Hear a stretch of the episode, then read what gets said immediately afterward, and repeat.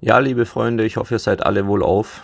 Ich freue mich sehr, wenn es da draußen noch den einen oder anderen gibt, der die Wahrheit in sich trägt, der das Leben hat und der es auch behütet und bewahrt wie einen Schatz und der diesen Prozess von Absonderung von dieser Welt auch immer weitergeht und sich auch immer weiter im Inneren ablöst von dieser Welt, von diesem verlogenen System und auch von all den Menschen, die in ihm voller Freude leben und schalten und walten. Ja, und so komme ich auch zum heutigen Thema. Wie ihr alle hoffentlich wisst, leben wir in der Endzeit. Es ist die letzte Zeit vor der Wiederkunft des Herrn Jesus. Und diese Zeit ist eine ganz besondere Zeit. Und wir wissen zwar nicht, wie lang sie noch dauert und wann sie begonnen hat und wie lang sie wohl noch geht, aber wir finden in der Bibel jede Menge Charakterisierungen auch von dieser letzten Zeit und ein Merkmal der Endzeit ist es, wie die Menschen in diesen letzten Tagen beschrieben werden. Ja, und genau darauf will ich heute mal ein bisschen eingehen. Darauf, wie die Menschen in unserer Zeit sind. Und wie wir sehen werden, wird das auch in der Bibel in einer messerscharfen Präzision beschrieben. Es gibt jede Menge Beschreibungen von den Menschen in der Endzeit, sowohl im Neuen als auch im Alten Testament. Und davon will ich heute aber nur eine einzige Passage auswählen, weil sie schon so viel hergibt. Und ja, ich will diese Passage jetzt in den Abgleich stellen. Nicht nur mit dieser Zeit, also nicht nur mit den Menschen, die in dieser Zeit in der Welt leben, sondern auch in den Abgleich mit der Christenheit will ich sie stellen. Mit der Christenheit, wie wir sie heute vorfinden. Also ich fange einfach mal an. Die beste Einleitung für das Thema, beziehungsweise die Passage, die ich heute auch besprechen möchte, ist auch eine der bekanntesten Bibelstellen zu dem Thema, nämlich im 2. Timotheus Kapitel 3. Und der beginnt mit der Überschrift der geistliche Niedergang in den letzten Tagen heißt die Überschrift und daraus will ich mal eben vorlesen bis Vers 4.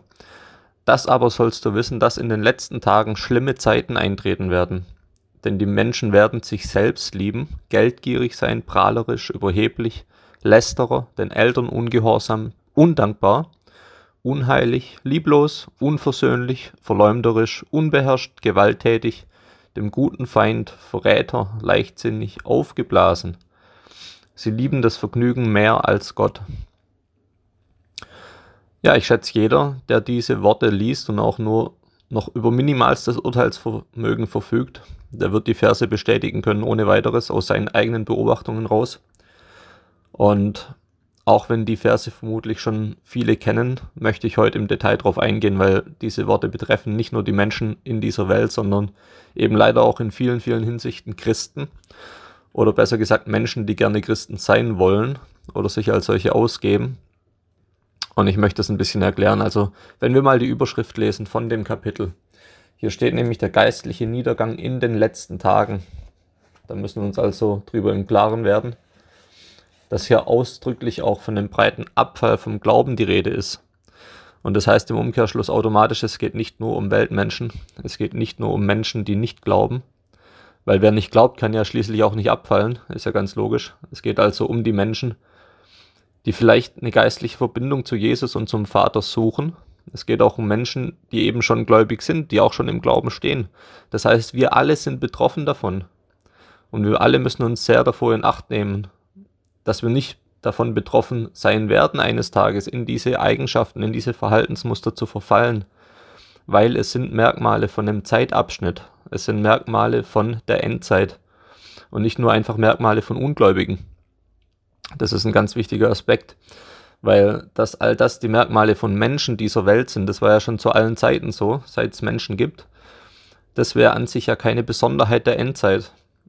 Nein, das Schlimme ist, dass diese Merkmale ganze Generationen in diesem Zeitabschnitt prägen. Und ein gläubiger Mensch sollte versuchen, alles aufzubringen, was er hat, um nicht von diesen Eigenschaften betroffen zu werden. Also lasst uns einfach mal näher drauf eingehen, auf diese Eigenschaften, die hier aufgezählt werden. Also fangen wir damit an, die Menschen werden sich selbst lieben. Ja, und wie gesagt, ich halte es heute nicht für nötig, das auf die Weltmenschen zu projizieren, sondern ich will es insbesondere auf die Christenheit münzen und deutlich rausstreichen, was auch in den eigenen Reihen vor sich geht. Denn es ist auch ein Bild der Selbstliebe, was hier ersichtlich wird. Und es steht ja auch im 1. Korinther Kapitel 5, dass wir in den eigenen Reihen die Missstände aufdecken müssen. Und dass wir die richten sollen, die in der Gemeinde sind, weil die, die außerhalb der Gemeinde sind, die richtet ja ohnehin Gott. Das heißt, wir müssen erstmal in den eigenen Reihen auch für Ordnung sorgen an der Stelle. Dass es in der Welt so ist, darüber brauchen wir ja nicht unbedingt zu sprechen, weil das sollte offensichtlich sein für jeden Christen. Also um es mal so zu sagen, auch viele Christen lieben sich selbst und zwar mehr als alles andere. Und woran erkennen wir das jetzt genau? Ich sag's mal ganz plump, nicht überall, wo Jesus draufsteht, ist auch Jesus drin. Weil letztendlich erkennen wir es an den Früchten, an dem, was jemand effektiv tut in seinem Leben, was er hervorbringt, an guten Werken. Und was sind es denn für Werke, die uns der Herr aufgetragen hat? Auch darüber habe ich schon ausführlich gesprochen, ich will es nur noch mal kurz erwähnen. Und es ist, und es wird sehr oft betont im Neuen Testament, dass wir unseren Nächsten lieben sollen, wie uns selbst. Und zwar indem wir die Lasten der anderen mittragen, indem wir für andere da sind, indem wir ihnen helfen und beistehen, indem wir für unsere Geschwister beten, indem wir einander dienen und das Wohl des anderen mehr suchen als das eigene. Das alles ist es, was das Neue Testament ausmacht. Und das kommt alles nicht von mir, sondern es steht genauso in der Bibel, an unterschiedlichen Stellen allerdings, die ich jetzt so ein bisschen zusammengenommen habe. Ja, und wer all diese Sachen tut, der liebt seinen Nächsten wirklich. Aber wo können wir das denn noch wirklich finden? Frage ich euch ganz ehrlich. Was sehen wir nämlich in der Christenheit? Wir oder ich, ich sag mal vielmehr aus meinem persönlichen Standpunkt, was ich sehe. Ich weiß nicht, ob ihr was anderes beobachten könnt. Ähm, davon würde ich auch gerne hören. Aber ich für meinen Teil sehe insbesondere Menschen, die das ihre suchen. Wie ich schon öfter gesagt habe, Christen, die diskutieren über biblische Themen, Christen, die sich gegenseitig versuchen zu übertrumpfen in ihrer Erkenntnis, in ihrer vermeintlichen Erkenntnis, die sich gegenseitig auszustechen versuchen mit Worten, die sich anfangen zu streiten, die ihren eigenen Kopf mit Gewalt durchsetzen wollen. Ich sehe jede Menge Christen in Denominationen in hunderten verschiedenen Ausprägungen und Ausrichtungen. Und nicht wenige davon denken, sie hätten die Weisheit für sich gepachtet und alle anderen sind verloren. Ich erlebe Prediger, die seitenweise Predigten schreiben und behaupten, dass alles passiert zu Gottes Ehre. Sie machen das alles nur für die Ehre Gottes. Aber in Wahrheit stimmt es nicht. Letztendlich tun sie es zur eigenen Ehre. Sie suchen in Wahrheit nur nach Anerkennung und sie suchen Nachfolger für sich selbst und nicht für Jesus.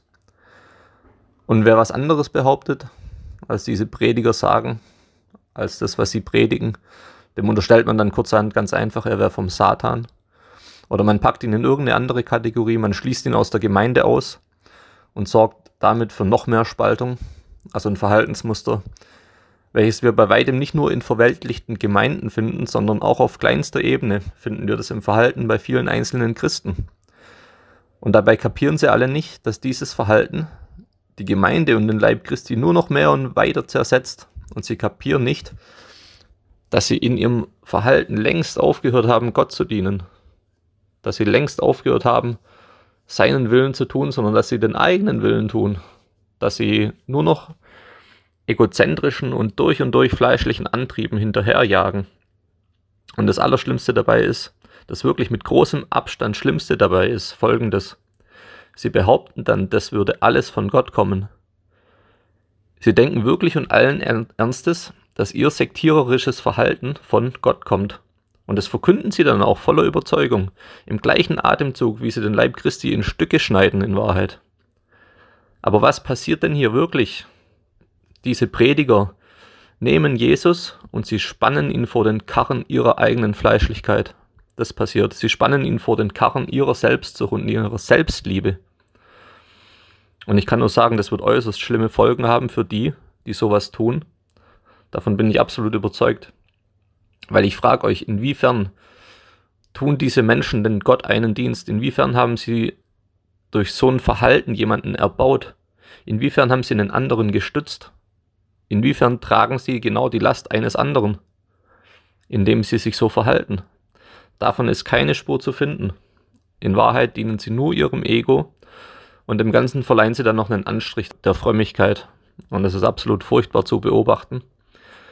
Und es ist leider so, dass ich nur noch ganz wenige Christen sehe, die wirklich bestrebt sind, einem anderen zu dienen und sich selbst niedrig zu halten und sich selbst als gering zu erachten. Das sehe ich viel zu selten. Aber das ist es, was am Ende wirklich zählt und nicht irgendein hohles Geschwätz. Ja, wir machen weiter mit Geldgier. Über Geldgier brauchen wir auch gar nicht zu reden bei Menschen in dieser Welt. Das ist so offensichtlich, dass ich hier an der Stelle auch gar nicht drüber sprechen muss. Ich spreche von Geldgier unter Christen. Beispielsweise, wenn wir mal von der katholischen Kirche reden, davon will ich eigentlich gar nicht erst reden an der Stelle, weil es in meinen Augen keine echten Christen sind. Aber hier ist die Geldgier noch bei weitem schlimmer als bei allen anderen Weltmenschen. Inzwischen sollte sich herumgesprochen haben, die größten Goldvorräte sind auch im Vatikan zu finden, nicht etwa in Fort Knox.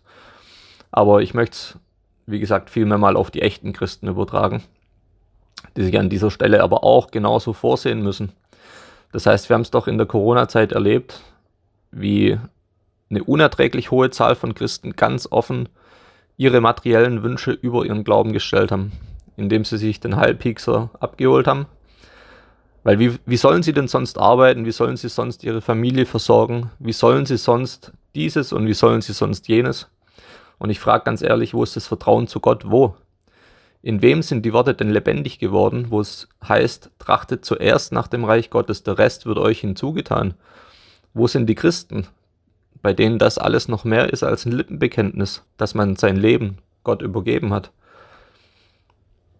Also es ist nur bei allzu vielen leider immer noch zu beobachten, dass sie über Gebühr weltliche Ansprüche verfolgen und sich Sorgen machen über weltliche Angelegenheiten, die Angst davor haben, dass ihnen materielle Güter genommen werden oder sie sie verlieren könnten eines Tages. Und das, obwohl wir doch ganz genau wissen sollten, dass alles, was wir sehen können, sowieso eines Tages nicht mehr da ist. Es wird alles ein Raub der Flammen. Und nur das Unsichtbare wird bleiben, so heißt es in der Bibel, aber all das scheint in Vergessenheit geraten zu sein. Und es ist traurig, das mit anzusehen. Ja, und auch an vielen Christen trifft damit ein, was dann hier später auch beschrieben wird in der Stelle im zweiten Timotheus, wo dann steht, sie haben den äußeren Schein von Gottesfurcht, aber deren Kraft verleugnen sie. Und genau das passiert, wenn es dann losgeht mit oh, was ist mit meinem Beruf, was ist mit meinen Kindern, was soll ich morgen essen und so weiter und so fort. Was ist das genau? Das ist nichts anderes als die Kraft Gottes verleugnet. Und ich frage euch, wisst ihr nicht, dass Gott, wenn er einmal blinzelt, aus dem Nichts Hilfe erschaffen kann? Hab, haben diese Leute nicht gelesen in Psalm 23, dass Gott für uns einen Tisch steckt im Angesicht unserer Feinde? Warum stellen die Christen die Ängste um ihr kurzes vergängliches Leben in dieser Weltzeit so sehr über ihr Vertrauen zu Gott. Ich kapier's nicht. Wo bleibt da der echte Glaube? Also so viel mal zum Thema Geldgier, weil ich verstehe für meinen Teil nicht nur Geldgier im Sinne von Reichtum anhäufen, sondern ich verstehe auch Geldgier im Sinne von, dass wir unseren Wohlstand mehr im Sinn haben als das Reich Gottes. Ja, und die nächsten Eigenschaften möchte ich nennen aus dieser Stelle vom zweiten Timotheus. Hier ist die Rede von prahlerisch und überheblich. So werden die Menschen sein in der Endzeit. Sieht man das auch unter Christen? Oh ja, und leider nicht selten, in einem weitaus schlimmeren Ausmaß als unter Weltmenschen. Schauen wir uns doch mal die Christenheit an. So wie ich es vorhin schon beschrieben habe, wie viele gibt es, die glauben, sie hätten alle Wahrheit für sich gepachtet. Nichts geht vorbei an ihrer Ansicht der Dinge. Sie prahlen damit, dass sie die Standleitung zu Gott haben, dass ihre Sicht der Dinge echt ist, weil ihre Beziehung zu Jesus und zu Gott echt ist. Und dabei verliert manch einer aus den Augen, dass er ein nicht unfehlbarer Mensch aus Fleisch und Blut ist. Es ist der Beginn der Überheblichkeit, so wie es auch bei Satan stattgefunden hat, zu Beginn seiner Auflehnung. Und aus dem Glauben dieser Menschen, der durchaus mal echt gewesen sein mag, zu Beginn, wird ein riesengroßer Abfall von Gott, weil sie meinen, sie wären so voller Erkenntnis, dass es inzwischen ja Evangelium geworden ist, nicht mehr anderen zu dienen, sondern es ist ja Evangelium geworden, andere vom eigenen Standpunkt zu überzeugen. Es ist ja Evangelium geworden, Recht zu haben. In Psalm 73 heißt es zu diesem Verhaltensmuster auch, sie reden, als käme es vom Himmel. Was sie sagen, muss gelten auf Erden. So reden viele Christen heute daher. Ja, und ebenso beginnt diese Art der Überhebung auch bei vielen gläubigen Menschen leider. Bei vielen, wo der Glaube eines Tages mal aufrecht und echt war, und sie überheben sich nicht nur im Inneren, sondern sie prahlen auch mit ihren Erkenntnissen. Und im Geistlichen ist es dann nichts anderes wie, wie wenn ein Mensch dieser Welt mit seinem Ferrari vorfährt, um damit anzugeben. Es ist genau das Gleiche. Das heißt, viele, viele Christen gehen mit ihren Erkenntnissen um, die sie durchaus haben, das will ich gar nicht in Zweifel ziehen, aber sie nehmen ihre Erkenntnis und geben damit an und vergessen dabei völlig den, der sie ihnen geschenkt hat, nämlich Gott. Und sie nutzen ihre Gaben nur noch, um damit anzugeben und nicht mehr, um damit Gott zu dienen. Das heißt, dieses Verhaltensmuster unterscheidet sich nicht von dem Verhaltensmuster der Menschen dieser Welt. Und dazu steht auch sehr treffend in der Offenbarung, Kapitel 2, Vers 4. Aber ich habe gegen dich, dass du deine erste Liebe verlassen hast. Bedenke nun, wovon du gefallen bist und tu Buße. Tu die ersten Werke. Also die ersten Werke, was sind die ersten Werke? Das erste, was man doch erfahren hat, als man zu Gott gefunden hat, das war doch, und da bin ich mir auch sicher, dass mir da jeder zustimmen wird von euch, die ersten Werke, das erste, was wir erfahren haben im Glauben, das war doch Demut und Dankbarkeit gegenüber Gott. Das war doch eine tiefe Dankbarkeit dafür, dass wir jetzt gerettet sind. Das war doch eine tiefe Dankbarkeit gegenüber Jesus und ein tiefer Friede, den wir auch empfunden haben gegenüber allen Menschen. Und je mehr wir davon erfahren haben, je mehr Gott uns an Erkenntnissen gab, umso mehr hatten wir doch auch das Bedürfnis, auch seinen Willen zu tun. Das ist doch das, was am Anfang passiert ist, weil, weil einem immer mehr bewusst wurde, dass die Welt gerichtet wird und alles, was in ihr ist. Also kurzum, diese Demut, diese Demut, insbesondere auch bei den Christen, die schon länger im Glauben stehen. Gerade die sind davon betroffen, dass sie ihre ersten Werke vergessen, die Gott an ihnen getan hat. Und sie drohen sogar am stärksten der Überheblichkeit zu verfallen und dem Hochmut. Und nicht selten können wir das auch beobachten. Und jetzt ist die Frage, ein Mensch, der schon weit vorangeschritten ist im Glauben, kann das einem solchen Menschen wirklich passieren, in dieser Weise abzufallen? Die Antwort ist ja, es kann passieren. Auch in ihm kann die Liebe Gottes erkalten, nämlich wenn er eben in diese Falle tappt und beginnt, sich etwas einzubilden und andere für geringer zu erachten als sich selbst, dann kann es sein, dass ein solcher Mensch über jede Menge richtig guter Weisheiten und Erkenntnisse verfügt, aber diese eben nicht in Liebe und Demut einsetzt, zum Wohle und zur Erbauung seiner Brüder und Schwestern, sondern dass er sie eben benutzt, um damit vorzufahren wie mit einem Lamborghini und die Motoren aufheulen zu lassen. Angetrieben von purer Eitelkeit und nicht mehr angetrieben von Liebe. Und wo sehen wir, dass genau das vorkommen kann? Wir sehen es im Hohelied der Liebe. Und hier ist auch die Rede davon, dass sich Prahlerei und Überheblichkeit überhaupt nicht mit der Liebe Gottes verträgt. Ich lese dazu vor aus dem 1. Korinther 13, gleich ab Vers 1. Wenn ich in Sprachen der Menschen und der Engel redete, aber keine Liebe hätte, so wäre ich ein tönendes Erz oder eine klingende Schelle. Und wenn ich Weissagung hätte und alle Geheimnisse wüsste und alle Erkenntnis, und wenn ich allen Glauben besäße, so dass ich Berge versetzte, aber keine Liebe hätte, so wäre ich nichts. Und wenn ich alle meine Habe austeilte und meinen Leib hingäbe, damit ich verbrannt würde, aber keine Liebe hätte, so nützte es mir nichts. Die Liebe ist langmütig und gütig. Die Liebe beneidet nicht, die Liebe prahlt nicht, sie bläht nicht auf. Sie ist nicht unanständig, sie sucht nicht das ihre, sie lässt sich nicht erbittern. Sie rechnet das Böse nicht zu. Sie freut sich nicht an der Ungerechtigkeit, sie freut sich aber an der Wahrheit. Sie erträgt alles, sie glaubt alles, sie hofft alles, sie erduldet alles. Also auch hier ist eine ganz wunderbare Parallelstelle zu den Versen aus dem zweiten Timotheus, die ich am Anfang gelesen habe. Aber machen wir auch genau da weiter an dieser Stelle vom zweiten Timotheus. Da geht es weiter mit Lästerern. Und auch das ist nicht nur in der Welt zu finden. Wenn wir insbesondere mal denken an katholische Priester und Pfarrer, die sich Vater nennen lassen. Und der Papst sogar Heiliger Vater. Und das ist natürlich nichts weiter als Gotteslästerung, weil Jesus sagt, nennt niemanden hier auf der Erde euren, euren Vater, sondern nur euren Vater im Himmel. Also hier Blasphemie pur in der Christenheit. Aber wir finden es auch noch an weiteren Stellen. Ich lese dazu vor aus dem Titusbrief Kapitel 2. Du aber rede, was der gesunden Lehre entspricht, dass die alten Männer nüchtern sein sollen, ehrbar, besonnen, gesund im Glauben, in der Liebe, in der Geduld, dass sich die alten Frauen gleicherweise so verhalten sollen, wie es den Heiligen geziemt, dass sie nicht verleumderisch sein sollen, nicht vielem Weingenuss ergeben, sondern solche, die das Gute lehren, damit sie die jungen Frauen dazu anleiten, ihre Männer und ihre Kinder zu lieben, besonnen zu sein, keusch, häuslich, dass sie sich gewissenhaft und treu um die Angelegenheiten des Haushalts und der Familie kümmern, gütig und sich ihren Männern unterzuordnen, damit das Wort Gottes nicht verlästert wird. Gleicherweise ermahne die jungen Männer, dass sie besonnen sein sollen, in allem mache dich selbst zu einem Vorbild guter Werke. In der Lehre erweise Unverfälschtheit, würdigen Ernst, Unverderbtheit, gesunde, untadelige Rede, damit der Gegner beschämt wird, weil er nichts Schlechtes über euch sagen kann. Also die Passage hat's in sich, finde ich. Hier kriegt wirklich jeder sein Fett weg. Und ich frage erstmal alle christlichen Frauen da draußen, verhaltet ihr euch so? Wie es hier steht, verhaltet ihr euch so oder verhaltet ihr euch vielmehr so, dass das Wort verlästert wird? Das ist mal das Erste und ich frage auch alle alten und jungen männlichen Christen da draußen, verhaltet ihr euch so, wie es hier geschrieben steht? Benehmt ihr euch anständig, sodass man nichts Schlechtes über euch reden kann? Ich sag so, wie es ist. Ich selbst schaffe es auch oft genug nicht, das einzuhalten. Warum? Weil wir in einer höchst gefährlichen Zeit leben.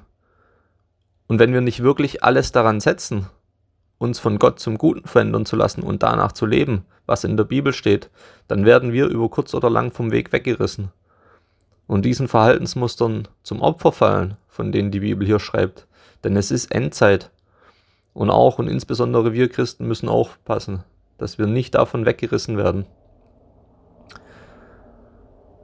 Ja, und wenn wir in die Christenheit schauen, ich kann nur sagen, es gibt wenige Orte, wo es schlimmer zugeht als in der Christenheit. Ein Haifischbecken ist ein Witz dagegen, was bei uns passiert. Sogar die Welt würde das Schlechte erkennen. Aber die Christenheit ist nicht mehr in der Lage dazu, es zu erkennen. Traurig aber wahr.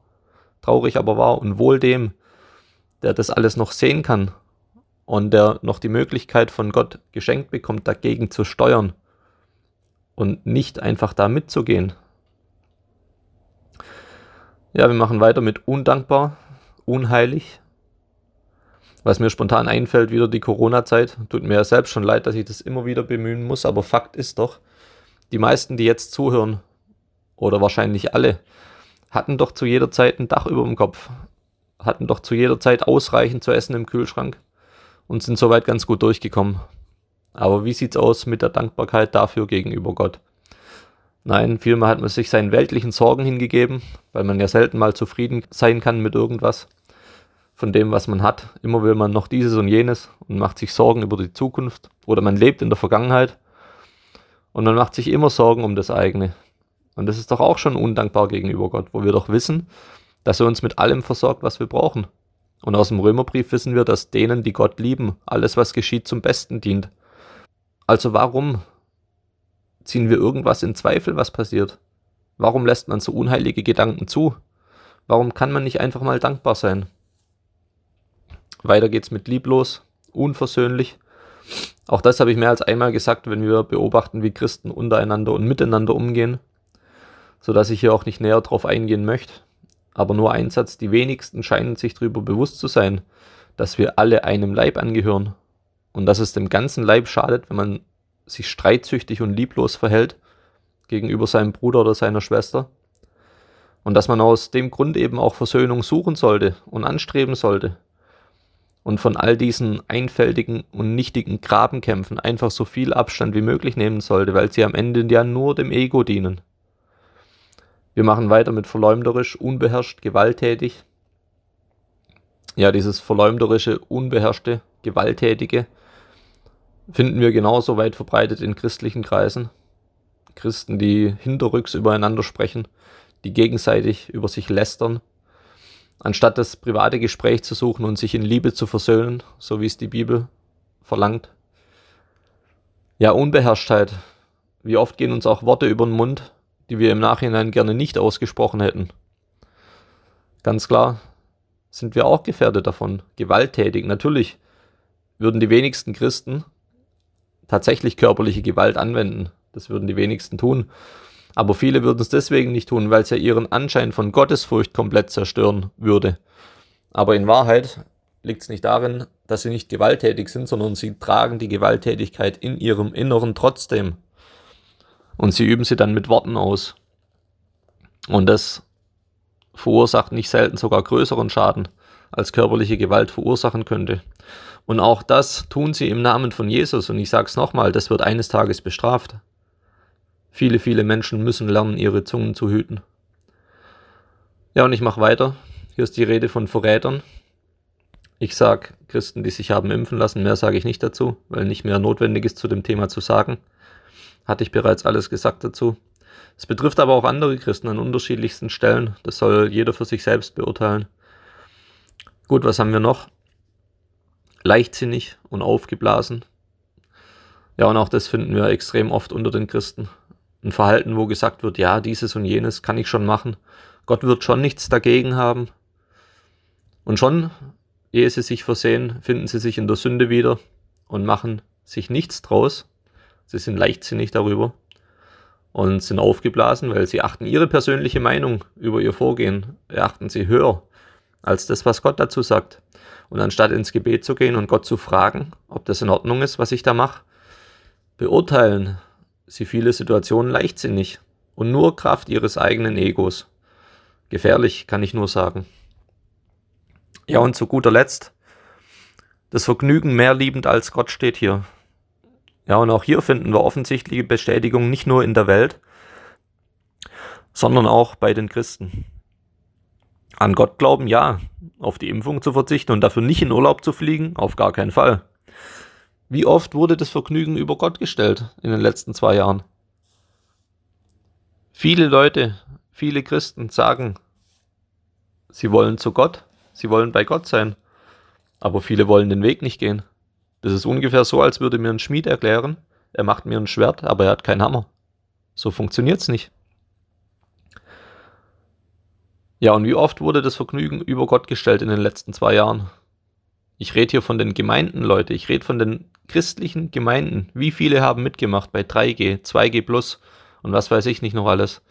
Warum? Weil sich herausgestellt hat, dass das wöchentliche Gemeindetreffen in Wahrheit viel mehr dazu dient, Gemeinschaft mit Menschen zu suchen als mit Gott, weil man gerne anschließend Kaffee und Kuchen hatte und sich in, bei ein paar lustigen Gesprächen äh, getroffen hat. Und das hat mehr bedeutet, als Gott Treue zu halten. Es war fleischliche Vergnügungssucht, nichts anderes.